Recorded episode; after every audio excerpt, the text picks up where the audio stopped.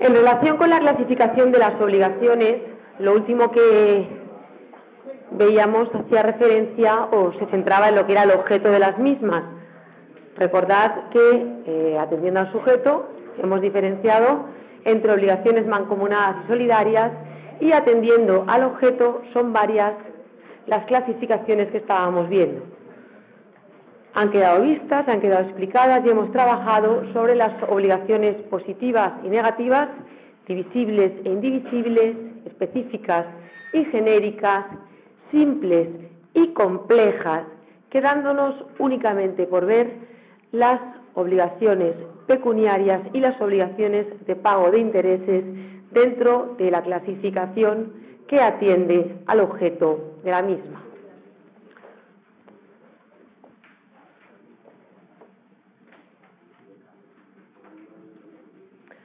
La obligación pecuniaria, como el propio nombre indica, la pecunia, dinero, supone la entrega de una cantidad de dinero por parte del deudor al acreedor. No hace falta insistir en la importancia práctica que tienen este tipo de obligaciones porque, como todos sabemos, el dinero constituye el medio eh, fundamental de intercambio de bienes y servicios. Manera que a diario, constantemente, se están generando obligaciones pecuniarias. Asimismo, eh, cuando nos referimos al dinero, podemos hacer referencia a tres sentidos o a tres valores distintos. En primer lugar, podemos hacer referencia al valor intrínseco o al valor material, que sería la materia prima del dinero, el papel o el metal, con el que se fabrica pues, la moneda o el billete. De manera que en este sentido o en este caso el, valor eh, en cuanto tal sería insignificante. En segundo lugar, también se puede hablar de dinero atendiendo a su valor nominal o facial, que sería el que le atribuye el Estado, porque un billete tiene un valor determinado, porque una moneda tiene un valor determinado. Pues, eh, dos euros, 50 euros el billete o lo que corresponda. Y en tercer lugar tenemos el llamado valor comercial, que sería el nivel de cotización de una moneda con respecto a otra moneda extranjera. Bien, en cuanto a las deudas pecuniarias, eh, se suele hacer referencia o se suele diferenciar entre lo que se conoce como deuda de moneda individual, deuda de especie monetaria y deuda de suma de dinero. La primera de estas deudas en realidad no merece la calificación de deuda pecuniaria porque más bien se trata de entregar una cosa específica, obligación de dar específica. Por ejemplo, si una persona se obliga a entregar a otra una determinada moneda de la época de Isabel II, del año tal, que además tiene la característica de que se acuñó con la cara eh, o con la misma cara en, ambos lados, no, no hay una variación en el anverso y el reverso de la moneda. Bien, en este caso das cuenta que el objeto está tan determinado que en realidad no constituye una obligación pecuniaria, sino una obligación consistente en dar algo determinado. Sin embargo, las otras dos clases de deudas sí que son pecuniarias, sobre todo la última de ellas, la que consiste en dar una entrega de dinero. si un deudor tiene que pagar, pues no sé, 3.000 euros a su acreedor, esto es una eh, deuda pecuniaria en sentido propio. También lo es eh, la deuda de especie monetaria, en la que, además de entregar una cantidad de dinero, el deudor se compromete a hacerlo en la especie pactada. Si se ha comprometido a entregar dólares, no cumple con su obligación entregando euros, sino que, como digo, además de la cantidad, debe respetar la especie pactada para el cumplimiento de dicha obligación. En el caso de las deudas pecuniarias, nos encontramos con una característica especial recogida en el artículo 1170, eh, que lo que hace es traer de nuevo a colación el principio del genus nunquam perit, que veíamos al hacer referencia a las obligaciones genéricas. En este caso, lo que nos dice el artículo es que siempre va a ser posible el cumplimiento de estas obligaciones.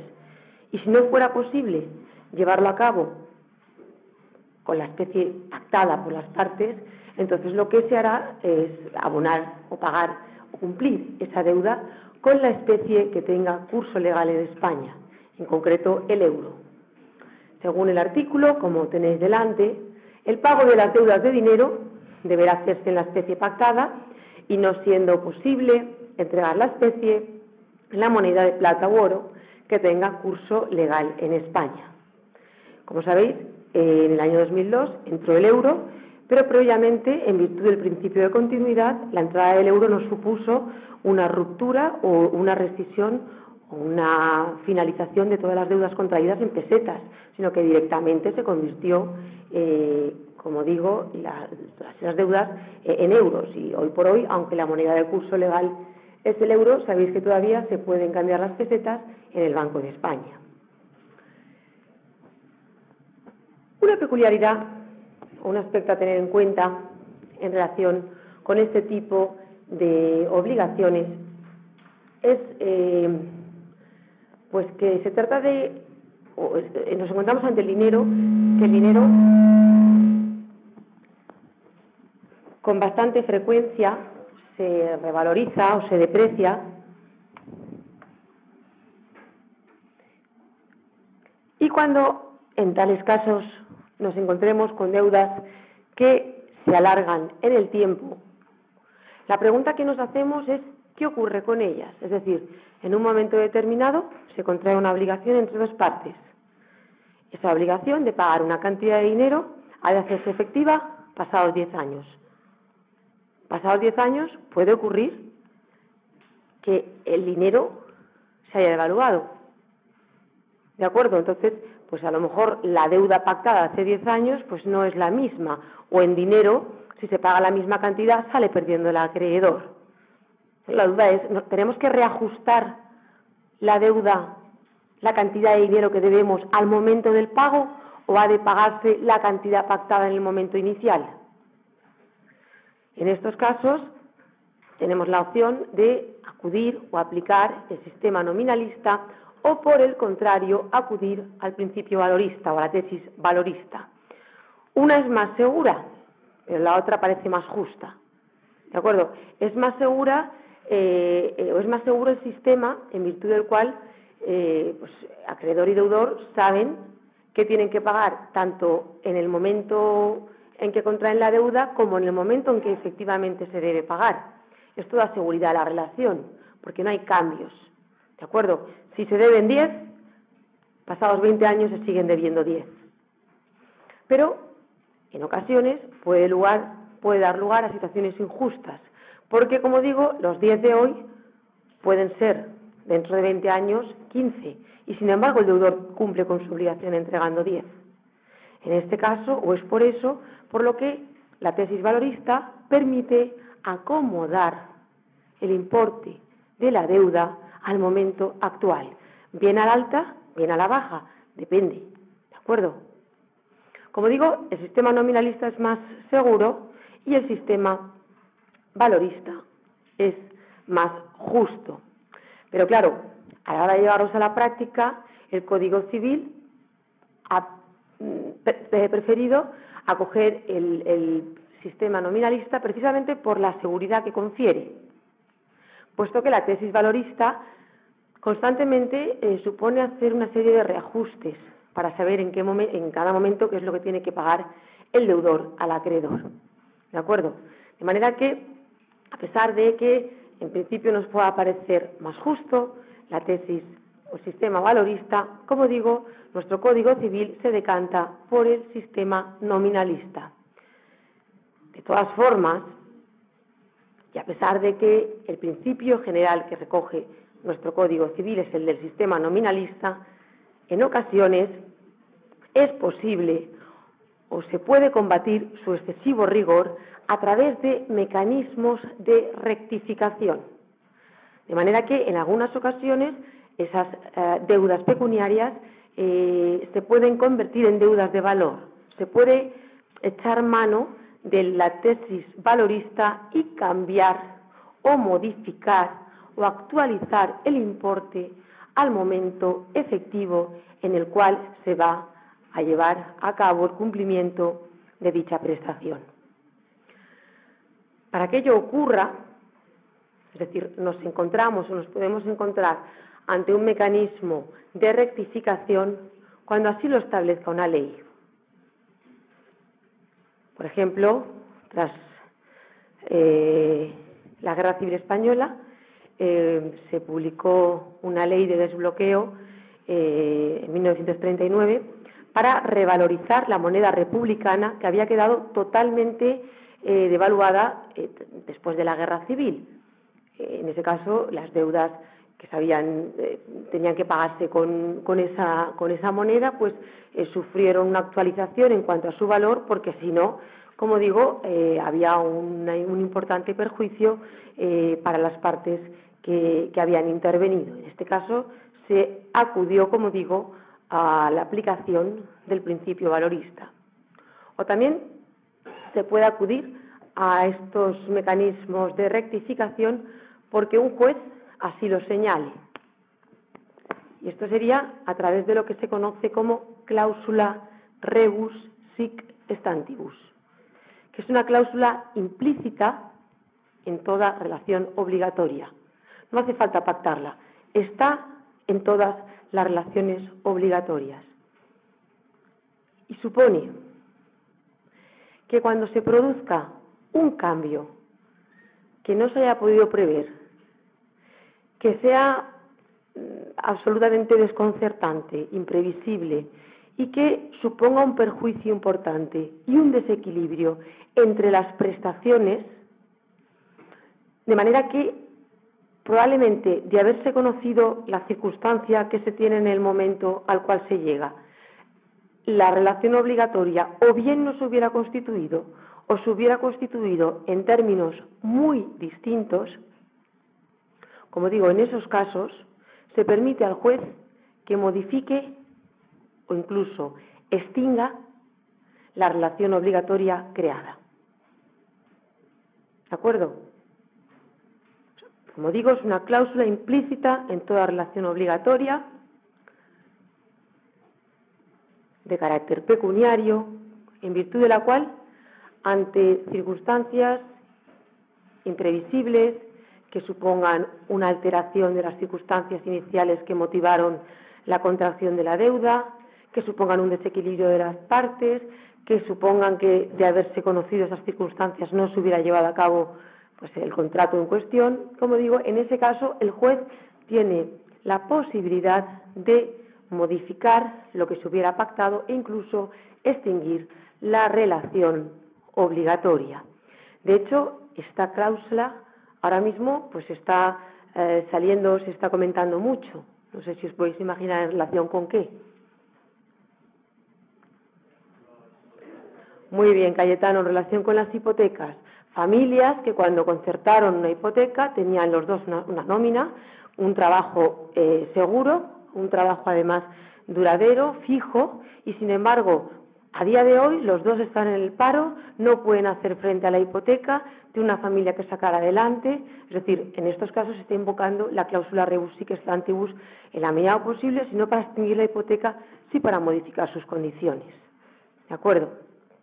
Y en tercer lugar, también se permite aplicar este principio valorista a través del pacto, de forma convencional, es decir, cuando las partes, al celebrar un contrato, al contraer una relación obligatoria, deciden incluir en él lo que se conoce como cláusulas de estabilización.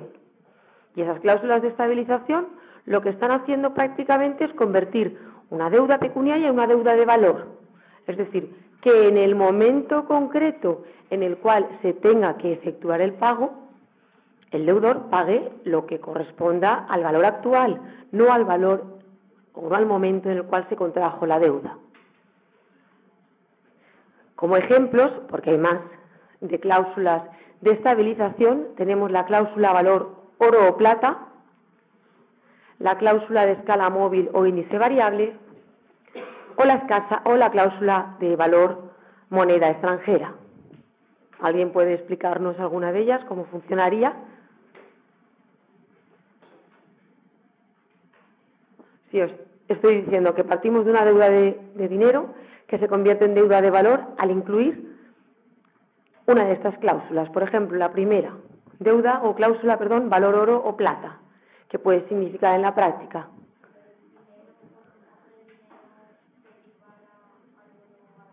Claro, que se tendrá que pagar lo que en el momento del cumplimiento valga un kilo, dos kilos de oro, de plata, lo que sea. ¿De acuerdo? Porque se considera pues un valor más seguro que el dinero, por quien está pactando esa, esa obligación. ¿De acuerdo, Ana? O, en segundo lugar, de escala móvil o índice variable. Esta es la más frecuente en la práctica, porque yo nunca he visto una, o sea, no, es muy frecuente que, se introduzca la escala plata o valor plata valor oro. Sí que se hace, pero no es la más frecuente. Como digo, la más frecuente es la del, la del índice variable.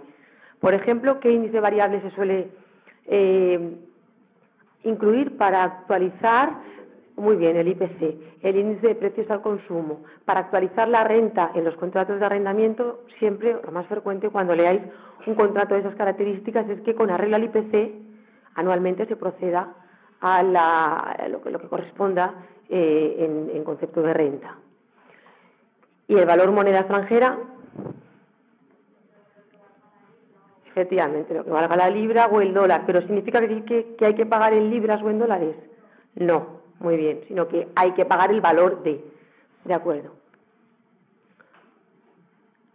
Junto a la deuda pecuniaria o a la obligación pecuniaria se hace referencia a la obligación de pago de intereses, que también es una obligación pecuniaria porque los intereses suponen el pago de una cantidad de dinero. Si os acordáis, los intereses que son los frutos que frutos civiles, muy bien. Y eh, en ese caso eh, pues, eh, se tiene que pagar los frutos civiles que produce el dinero de forma accesoria, es decir, no puede existir una obligación de intereses así tal cual, sino que siempre depende de otra. Si hay que pagar intereses es porque hay una deuda principal y esa deuda principal ha generado la obligación de pagar intereses.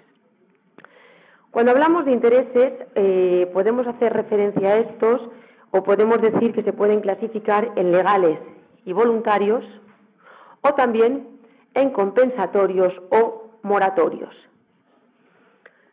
Cuando hablamos de intereses legales o voluntarios, pues nos referimos a, la forma, al modo en el que se han pactado. Son legales cuando se tienen que abonar porque así lo establece una ley. Mientras que son voluntarios porque las partes que han celebrado pues, un determinado contrato eh, pactan eh, pues que se deriven ciertos intereses. Además, eh, los intereses voluntarios son los que ponen las partes, o sea, deciden ellos la cuantía, mientras que el interés legal viene establecido en la propia ley, la cuantía. ¿De acuerdo? Y la cuantía del interés legal del dinero normalmente aparece publicada en la Ley de Presupuestos Generales de cada año. ¿De acuerdo? Entonces, pues, eh, la ley en, diciembre de 2012 se fijó el interés legal para todo el año 2013 y así suele ocurrir sucesivamente. ¿Sabéis cuál es la cuantía del interés legal ahora mismo? Ah, ah, ¿Habéis leído? ¿Nadie se ha leído? 4%. ¿De acuerdo? El 4% es el interés legal del dinero que eh, aparece o tenemos eh, fijado en esa cifra desde el año 1998. Perdón, desde el año 2008. Desde el año 2008. Eh, a ver, antes pues eh, teníamos que ver cada año, bueno, lo seguimos haciendo, lo que pasa es que está fijo desde 2008. Veíamos en cada ley de presupuestos en qué quedaba o cómo se fijaba el interés legal. Yo recuerdo la última, la anterior, que estaba establecida en el 5,5%. Pero el 27 de marzo del 2008 se publicó un decreto ley. ¿Un decreto ley por qué? ¿Qué hace el gobierno? ¿En qué circunstancias? De extraordinaria o de urgente necesidad. Es decir, en época de crisis, porque se, se dio cuenta el Estado, nos dimos cuenta de que no se podía seguir con ese interés legal, se bajó en marzo de 2008, como digo, el interés legal del 5,5 al 4% y actualmente todavía se mantiene en el 4%. Eso en cuanto a los intereses, eh, el interés legal que aparece fijado por ley y la cuantía es la que viene establecida, como digo, en, normalmente en la Ley de Presupuestos Generales del Estado. En cuanto a la otra clasificación, la de los intereses compensatorios, también llamados retributivos o remuneratorios, y los moratorios, los primeros son aquellos que existen para, como su nombre indica, compensar o saldar eh, a otra persona por la utilización de un capital ajeno. Si yo pido un préstamo, pues tengo que pagar unos intereses porque estoy utilizando un capital que no es mío. Lo lógico es que pague esos intereses. Mientras que los moratorios eh, son aquellos que se tienen que pagar o vienen establecidos por el retraso en el cumplimiento de una obligación. Es decir, a mí ese préstamo que he pedido me genera unos intereses compensatorios, pero además si me retraso en el cumplimiento o en el pago de los plazos, me generará también unos intereses moratorios. Las cuantías son diferentes, ¿de acuerdo? Y cuando hablamos de intereses voluntarios, aquellos que pactan las partes, eh, la, libertad es absoluta. Las partes pueden establecer el interés que crean entre ellas. No, muy bien. Eh, esto es así, aunque parezca mentira, porque lo dice una ley de 1908, la ley Azcárate que prohíbe los intereses eh, usurarios. ¿De acuerdo? En virtud o según esta ley, aquellos intereses usurarios o leoninos serán declarados nulos. Un interés usurario es aquel manifiestamente superior al normal, al que se considera el, interés legal o al uso. ¿De acuerdo? Pues hasta tres veces el interés, dos veces, dos puntos y medio o tres el interés legal pues se puede admitir, pero todo lo que sobrepase esa cifra, pues hoy por hoy sería considerado usuario. ¿De acuerdo? Eh, también es verdad que cuando hagamos alguna reflexión en función de si un interés es usuario o no, tendremos que remontarnos al momento concreto en el cual estamos considerando el interés, porque no es lo mismo que el interés está al 7% como ha podido estar, o al 5,5% que se acaba de comentar en el año 2007, que al 4% que está ahora. El triple de ese interés ahora mismo sería el 12%, pero hace unos años sería el 16,5%. ¿De acuerdo? Fijaos la diferencia que hay, con lo cual a la hora de hacer esa traslación o, esa multiplicación o ver si efectivamente un interés es usuario o no, lo primero que hay que ver es cómo contratamos o, a cuánto estaba el interés legal cuando eh, pedimos, por ejemplo, el préstamo. De manera que el interés usuario, usurario va a ser nulo y también el interés leonino, que es aquel que eh, se ha pedido por una persona y quien le ha concedido el, el, dinero con el interés lo hace aprovechándose de las situaciones de necesidad de la misma. ¿De acuerdo? Hay, hay veces que una persona acepta intereses, eh, bueno, leoninos en el sentido que son altísimos y absolutamente dañinos porque no le queda otra. Su situación es tal tiene tanta necesidad que, bueno, de momento no puede salir, pues acepta el préstamo al interés que sea y luego ya veremos. En tal caso, como digo, el interés eh, o el, préstamo, en su caso, solicitado sería nulo, de manera que quien lo ha recibido únicamente tendría que devolver eh, la cantidad percibida, pero sin ningún tipo de interés. Bien, y solamente nos quedaría por ver la última clasificación de obligaciones, que es la que se refiere al vínculo. Hemos visto las obligaciones que atienden a la clasificación que atiende al sujeto, la clasificación que atiende al objeto. Vamos a ver ahora la clasificación que atiende al vínculo. En este caso, hablamos de obligaciones unilaterales y obligaciones bilaterales, también llamadas recíprocas o sinalagmáticas. Las obligaciones unilaterales se caracterizan porque en ellas únicamente hay un vínculo. Hay un acreedor, hay un deudor y únicamente el deudor está obligado con respecto al acreedor y es el acreedor quien tiene un derecho de crédito, nada más. Mientras que en las obligaciones bilaterales, que son importantísimas en la práctica, ese vínculo es doble. Por eso se llaman también recíprocas. Porque no hay un acreedor y, un deudor, sino que ambas partes son al mismo tiempo acreedoras y deudoras recíprocamente o la una respecto de la otra. Por ejemplo, en un contrato de compraventa. ¿Quién es el deudor en un contrato de compraventa? ¿Quién debe el precio o quién debe el bien? Ambos son deudores, uno del precio y el otro del bien en cuestión. ¿Quiénes son acreedores? Ambas partes son acreedoras, una del precio y la otra del bien, es decir, hay una relación recíproca. En un contrato de arrendamiento lo mismo. Uno debe una renta y el otro cede el uso de un bien. En un contrato de donación ya no. Sería el vínculo unilateral, porque solamente el donante está obligado con respecto al donatario. ¿De acuerdo? ¿Cuál es el régimen o cuáles son los efectos característicos de estas obligaciones bilaterales, recíprocas o signalagmáticas? Bien, lo primero que nos planteamos es cuándo hay que cumplirlas, porque como las dos partes están recíprocamente obligadas entre sí, pues no sabemos exactamente en qué, en qué momento, como digo, tendrían que empezar.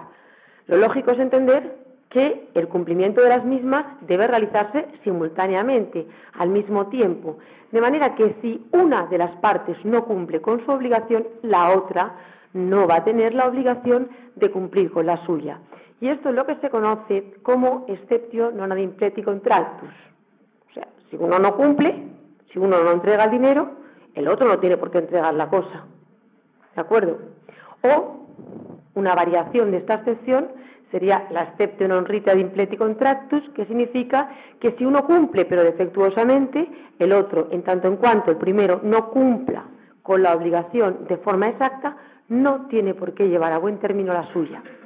¿De acuerdo? Serían dos efectos característicos de este tipo de obligaciones.